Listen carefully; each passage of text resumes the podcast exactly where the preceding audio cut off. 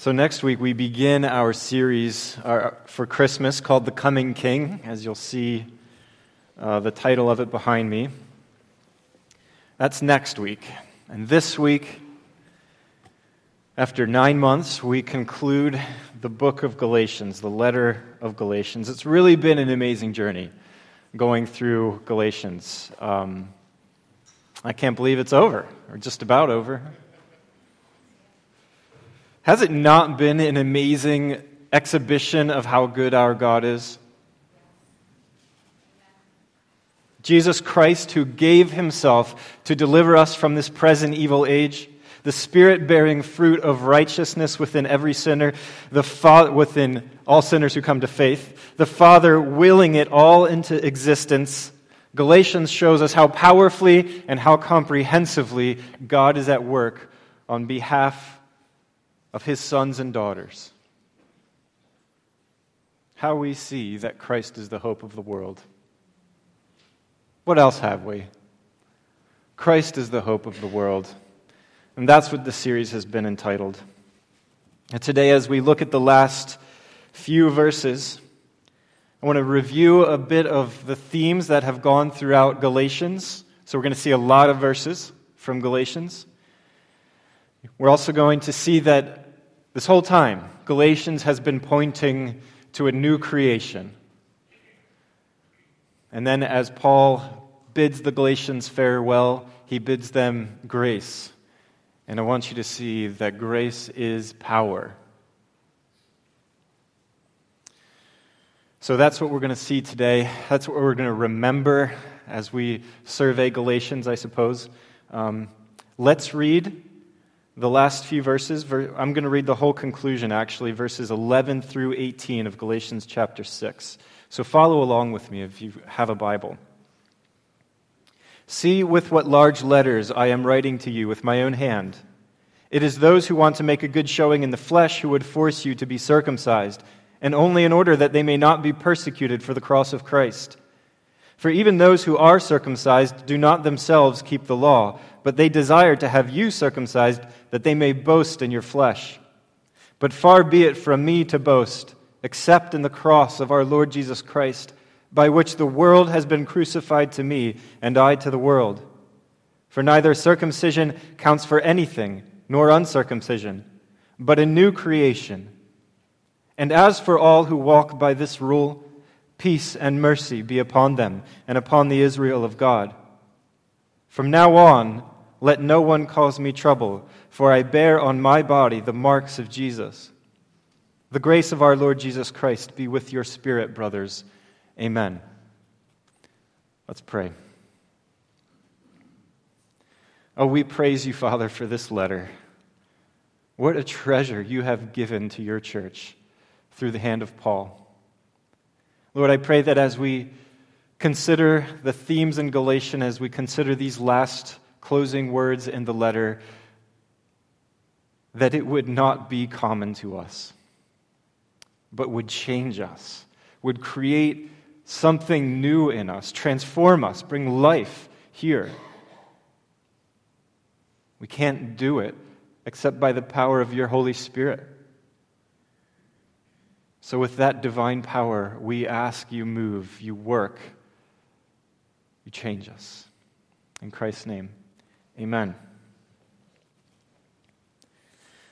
So, when we began Galatians all the way back in March, I told you that Paul's trying to answer three main questions in this letter. And the questions are one, what's wrong with humanity that Judaism or human doing cannot remedy? Two, how can a person have right standing with God?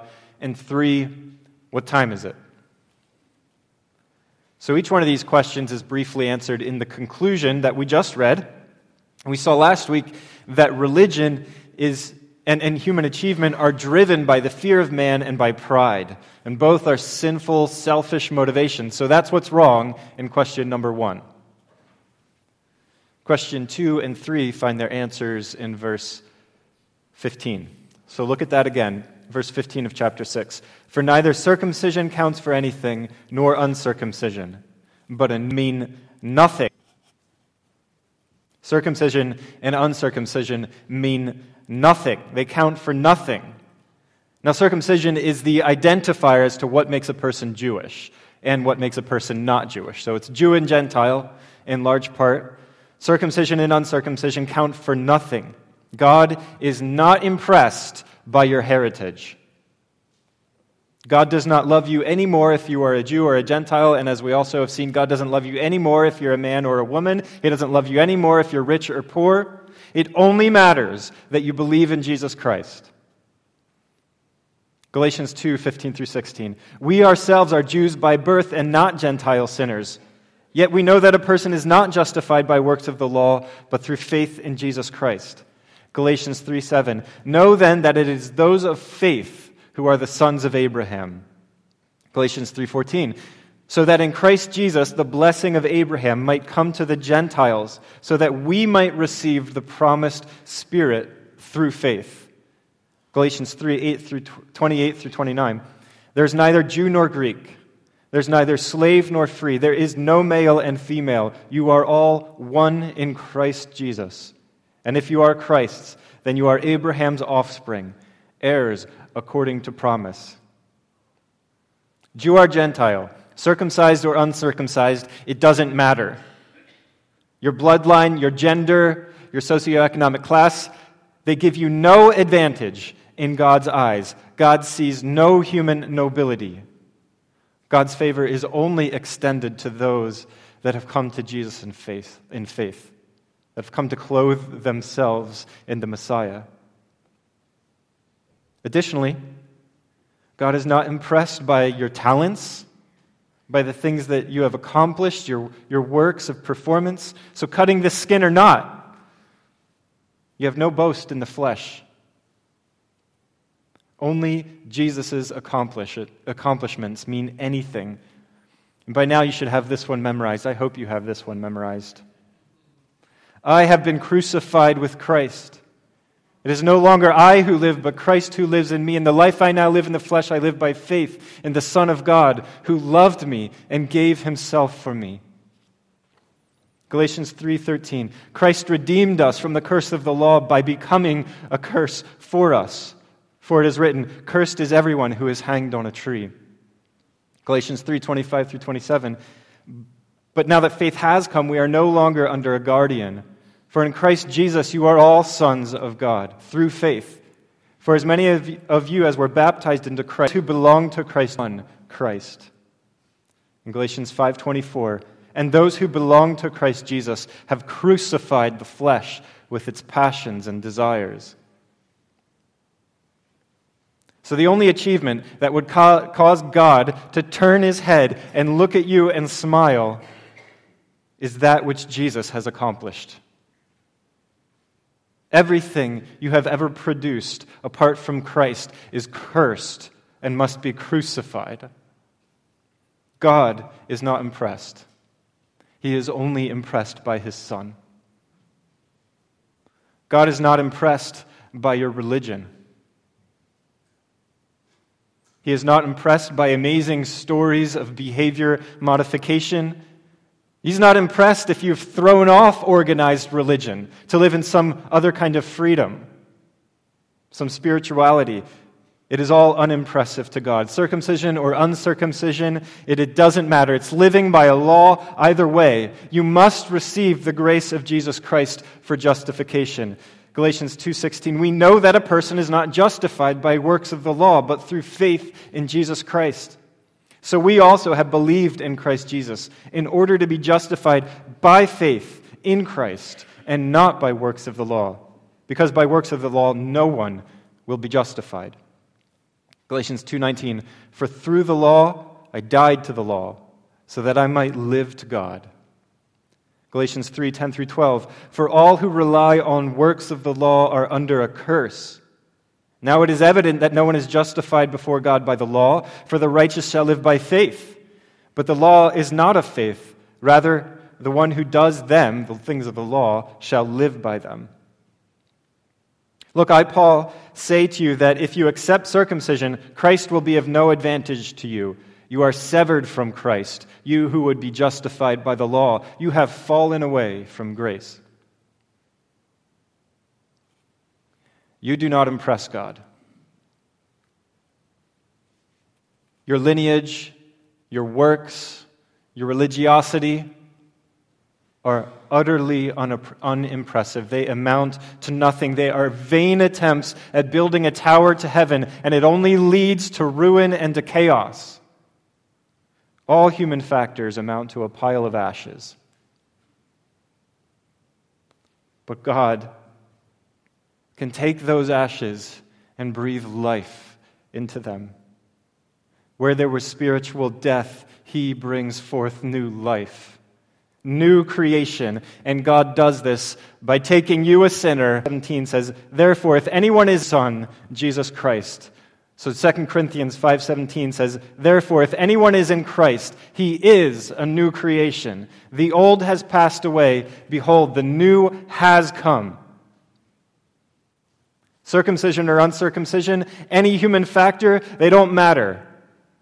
So Paul's question, how can you have right standing with God? By being a new creation.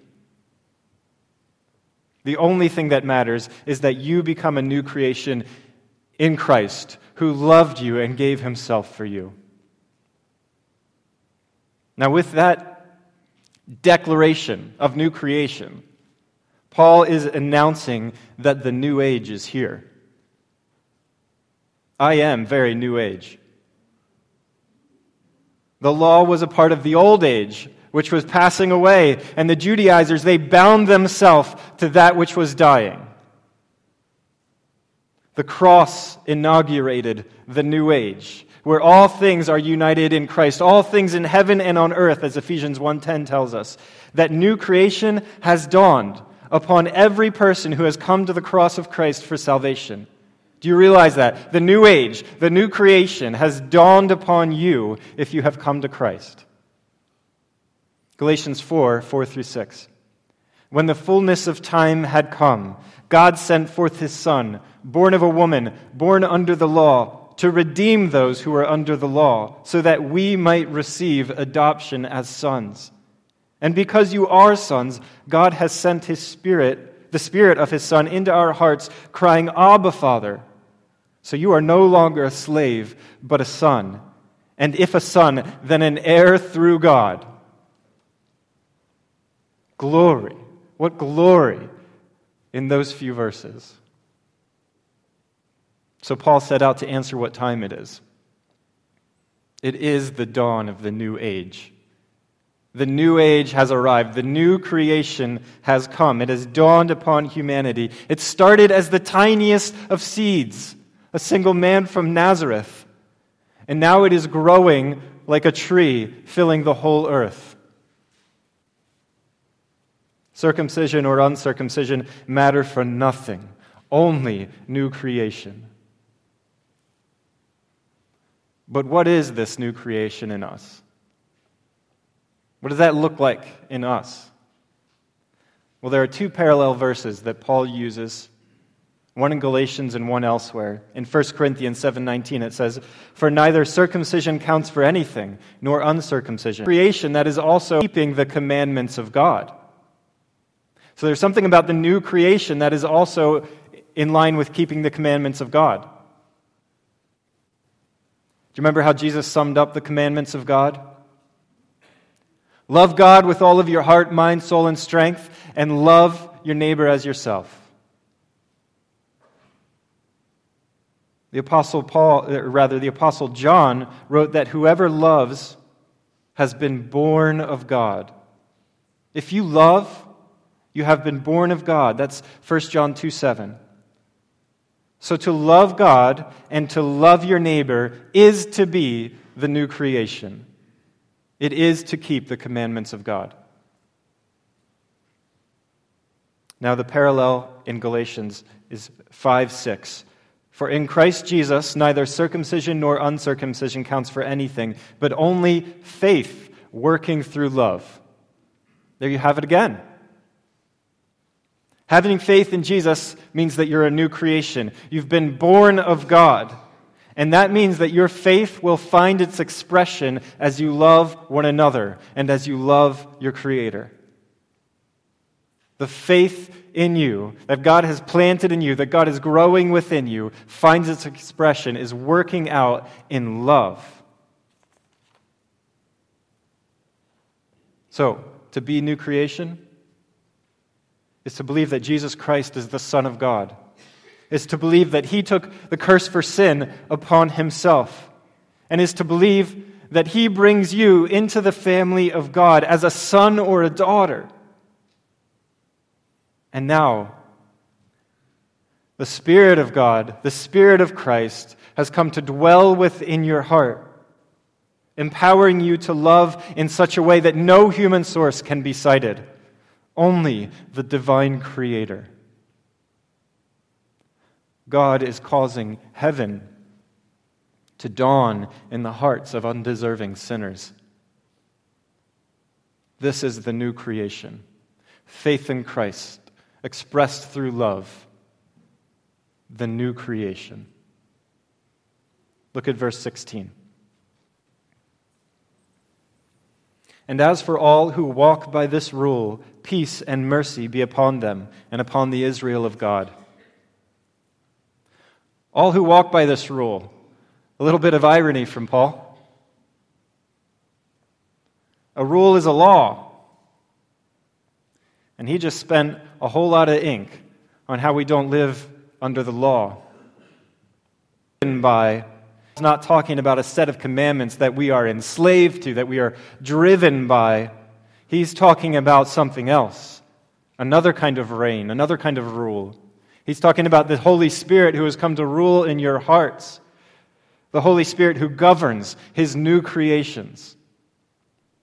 So, all who walk by this rule, that's the same as saying, all who keep in step with the Spirit, which we saw in Galatians 5:25. All who keep in step with the Spirit are all, all who walk in new creation that they have been created into.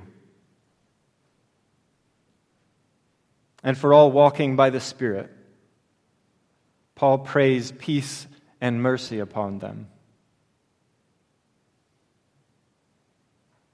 Isn't it an interesting thing that Paul prays peace and mercy upon the church? He's writing to the church.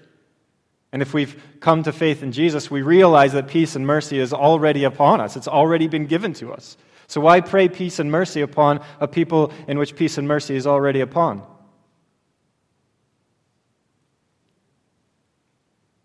It's because we're blind. We don't see it. We don't believe it. We for, we're forgetful. Just like Israel of old was forgetful, we are forgetful. We need to remember that God's peace and mercy is upon us every moment of every day and live by it.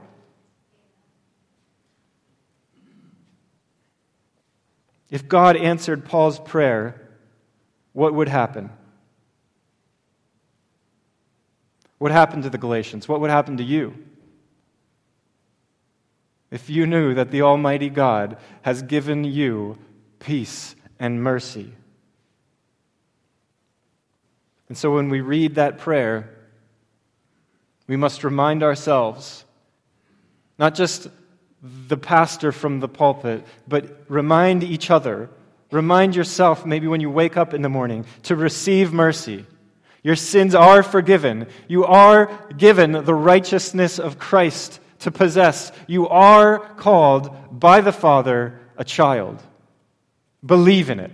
Walk in this mercy unfathomable. Ephesians 2 4 says, But God, being rich in mercy, because of the great love with which He has loved us, even while we were dead in our trespasses, made us alive with Christ. By grace you have been saved. What mercy! Believe in the mercies of God. His mercy is active towards you, in part to produce peace. Peace that nothing can shake to your heart, like Philippians. You, who can be against you? Let the peace of God flow into your heart, like Philippians 4 7 says. The peace of God, which surpasses all understanding, will guard your heart and your minds in Christ Jesus. Have you understood what is un- ununderstandable? We can somehow. That's what this is. If Christ is your life, then let the peace of God melt away anxiety, doubt, every struggle to please Him. He is pleased because in you He sees His Son and He loves you. Let that peace flood your heart. Be at rest in what Jesus has done. Receive the peace that surpasses understanding. And you will understand a peace that surpasses understanding. That's mind blowing. Again, Paul prays upon all who walk by the Spirit, all who live by that rule of walking by the Spirit. And then he adds at the end of verse 16, and upon the Israel of God. he loves irony. The Israel of God? This cannot mean ethnic Israel. He just spent all of this time saying one becomes an heir of Abraham, Israel, by faith in Jesus Christ not through bloodlines. Circumcision or uncircumcision, they count for nothing. There is neither Jew nor Greek. We are all one in Christ. The age has changed. God has created something new. God makes covenant by faith, not covenant through circumcision and nationality. In Isaiah, and he said to ethnic Israel that this would happen. In Isaiah 42, Behold, my servant, whom I will uphold, my chosen, in whom my soul delights. I have put my spirit upon him. He will bring forth justice to the nations. I am the Lord. I have called you in righteousness. He's talking to his servant. I will take you by the hand and keep you. I will give you as a covenant for the people, a light for the nations. Behold, the former things have come to pass, and the and the new things I now declare. Isaiah was prophesying that the Messiah would come for the nations. God declares a new thing. God creates Israel anew. And so the Israel of God at the end of verse 16 is an Israel of all nations, of all people who have entered into covenant through faith in Jesus Christ. And Paul says this another way as he writes to the Philippian Gentiles For we are the circumcision who worship by the Spirit of God and glory in Christ Jesus and put no confidence in the flesh. Paul, a Jew, is speaking to the Gentile Philippians saying, We are the circumcision. That's the same thing as saying, We are Israel. We don't put confidence in the flesh we put our confidence and faith in Jesus Christ. Jews and Gentiles are the circumcision, are the Israel of God, if they worship the Spirit, glory in Jesus Christ, and trust in no human factors, including bloodlines. So, Paul's prayer for peace and for mercy is for all who walk by the Spirit of God, the Israel of God, which includes us.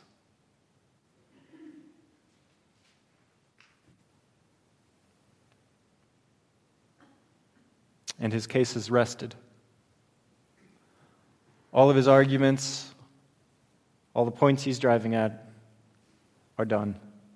And so he writes From now on, let no one cause me trouble, for I bear on my body the marks of Jesus.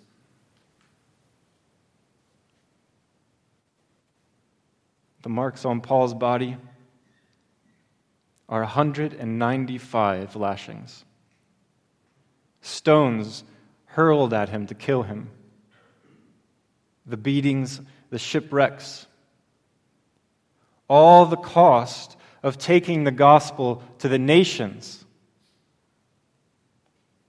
The marks on Jesus' body or the cost of saving the nations. The marks Paul has received from the whip are the marks of Christ.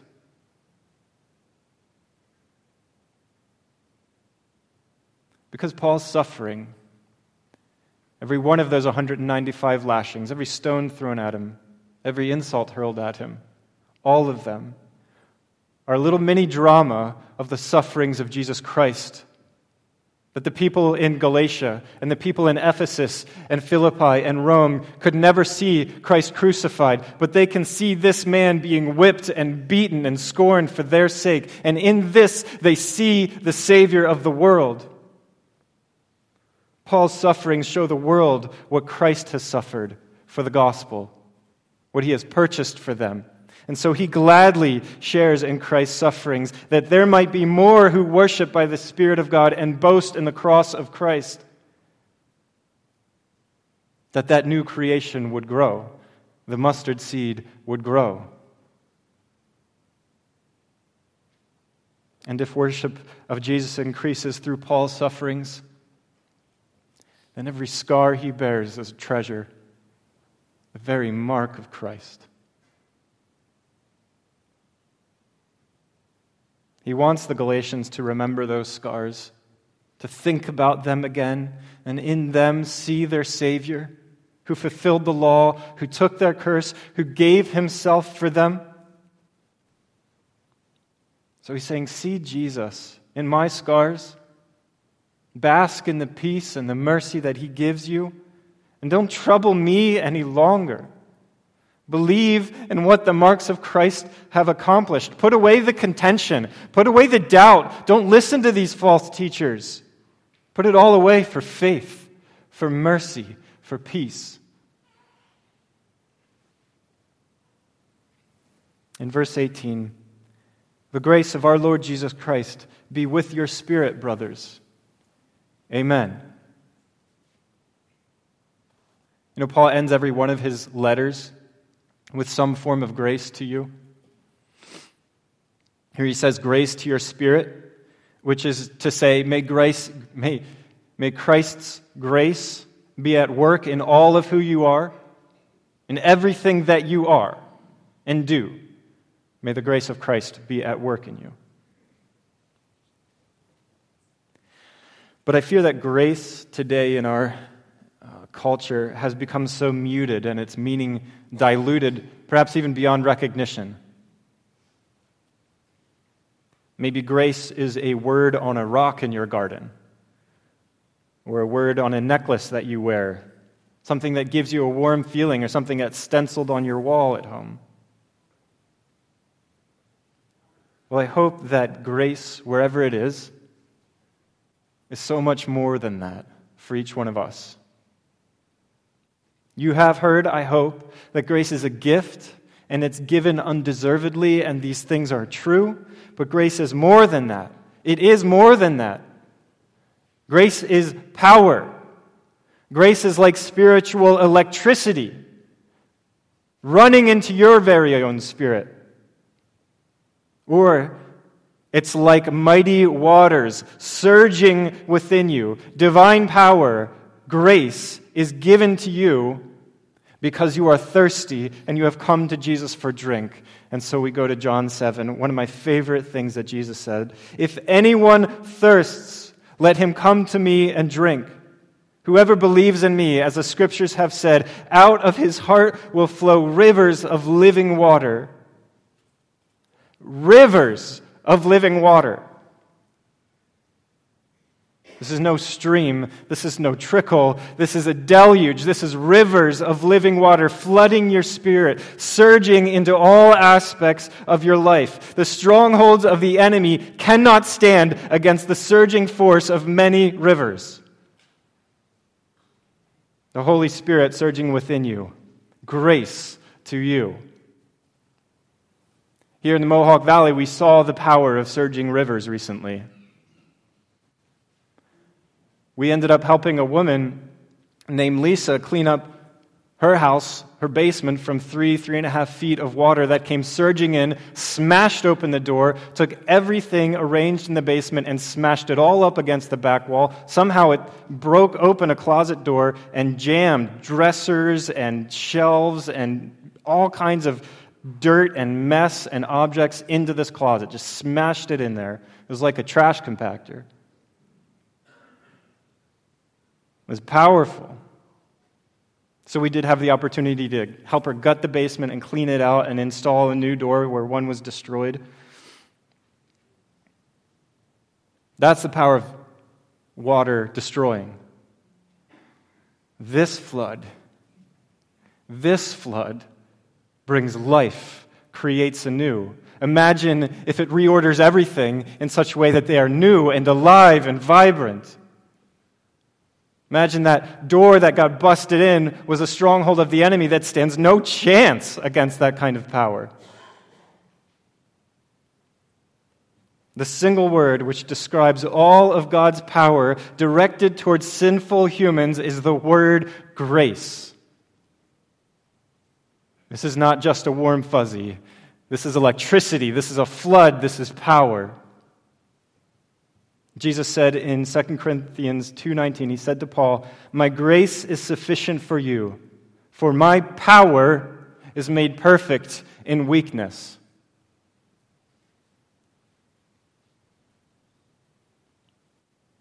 Boy, we need a sermon on that one. I'm tempted, Vin. I'm trying to figure out what I should say right now. Power is made perfect in weakness. Imagine the perfect power of Christ. What limitations are on it?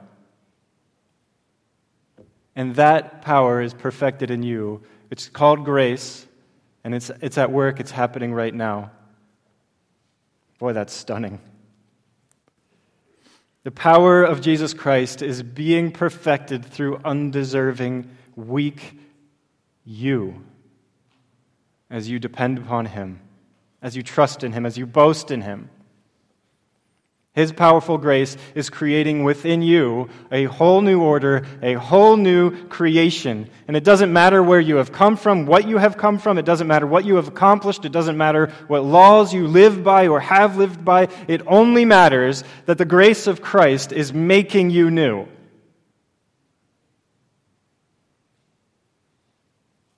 March was nine months ago.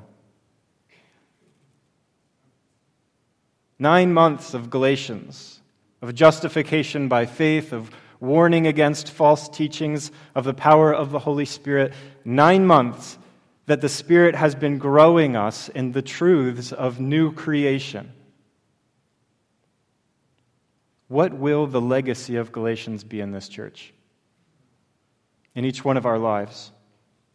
Will it merely be a box to check? We got through Galatians, check, on to the next.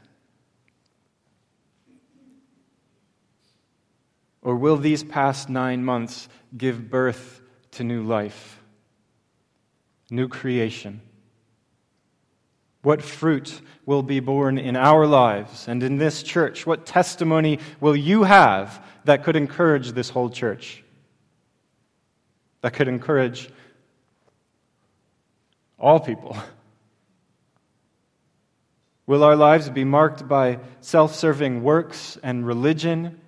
Or will our lives proclaim the gospel even if we must bear the marks of Christ? Will we listen to teachings that are contentious?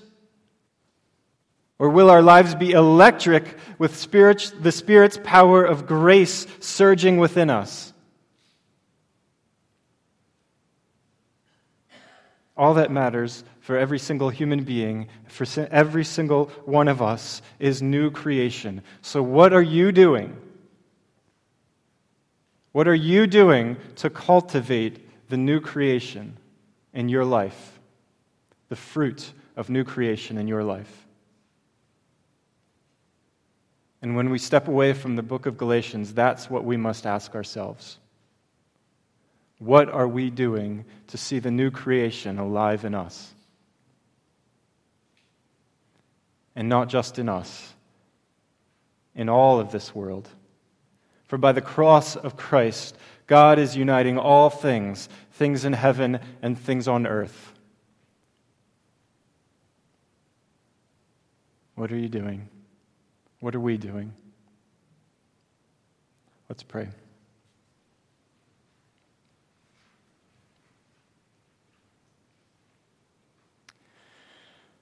What a treasure again, what a treasure you have given us in Galatians. What a treasure it has been to walk through the book as a family together and to hear stories of what you're doing in people's lives, where you are creating anew, to be encouraged in that direction.